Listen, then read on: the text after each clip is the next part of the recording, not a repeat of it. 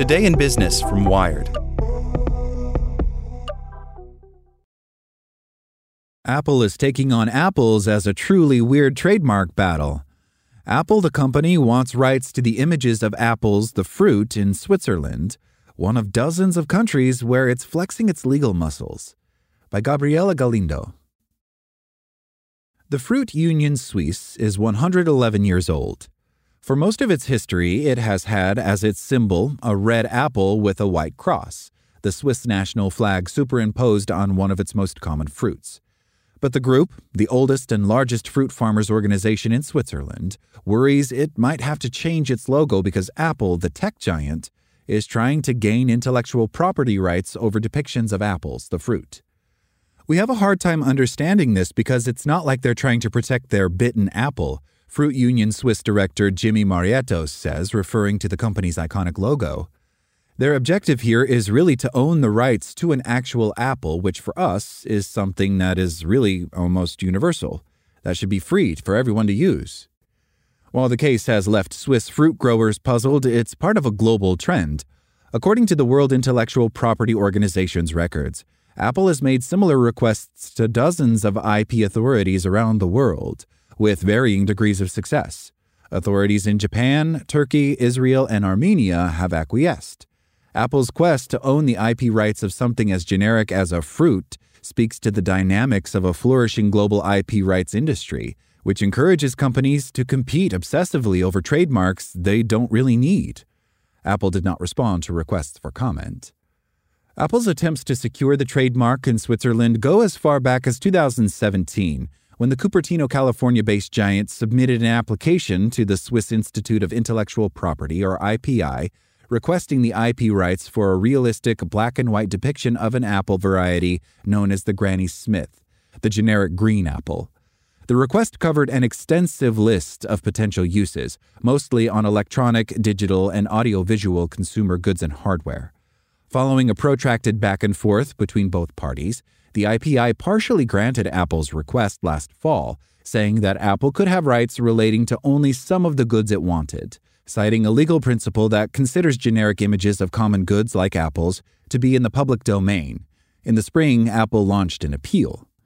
The case now moving through the courts deals only with the goods for which the IPI refused the trademark, which an IPI official said could not be disclosed without consent from Apple because the proceedings are still pending, but which include common uses such as audiovisual footage meant for television and other transmission. Mariéthoz says the fruit union is concerned because there is no clarity on what uses of the apple shape Apple will try to protect, and because the company has been very aggressive in pursuing things that it perceives as infringements on its trademarks. We're concerned that any visual representation of an apple, so anything that's audiovisual or linked to new technologies or to media, could be potentially impacted. That would be a very, very big restriction for us, he says. Theoretically, we could be entering slippery territory every time we advertise with an apple. Over the past few years, Apple has pursued a meal prepping app with a pear logo, a singer songwriter named Frankie Pineapple, a German cycling route, a pair of stationery makers, and a school district, among others. The company fought a decades long battle with the Beatles music label Apple Corps, which was finally resolved in 2007. An investigation in 2022 by the Tech Transparency Project a nonprofit that researches big tech, found that between 2019 and 2021, Apple filed more trademark oppositions, attempts to enforce its IP over other companies, than Microsoft, Facebook, Amazon, and Google combined. Those companies also have trademarked common terms such as Windows or Prime.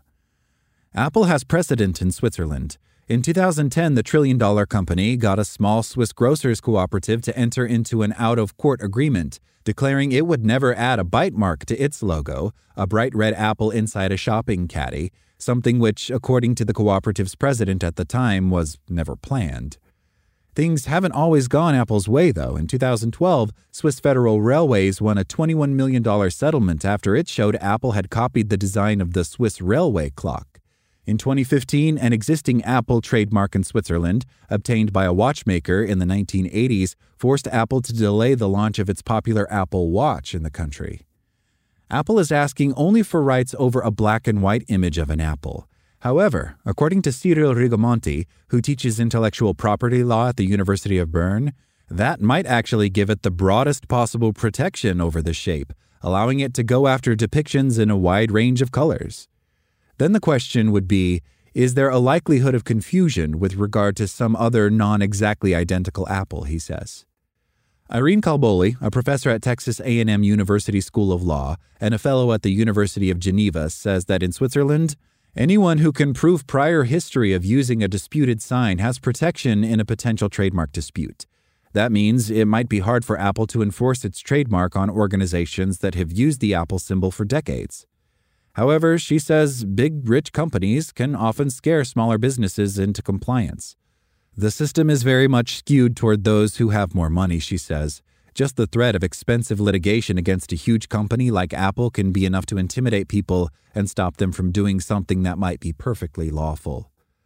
Calboli says that the government trademark business is self sustaining. Lots of people make a lot of money over these rights by registering them, she says.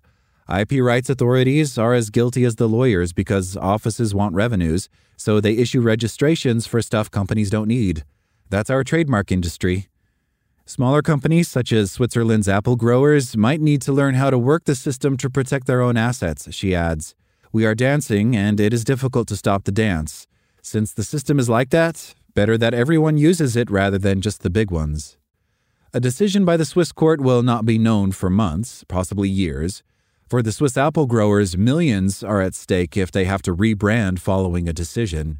We're not looking to compete with Apple. We have no intention of going into the same field as them, Mariéthoz says, adding that one of the biggest gripes the 8,000 odd apple farmers he represents had with the attempted fruit grab was that, you know, Apple didn't invent apples. We have been around for 111 years, and I think apples have been around for a few thousand more. Thanks for listening. I'm Zeke Robison, and for more stories like this one, visit us at wired.com. Like what you learned? Subscribe everywhere you listen to podcasts and get more business news at wired.com/business.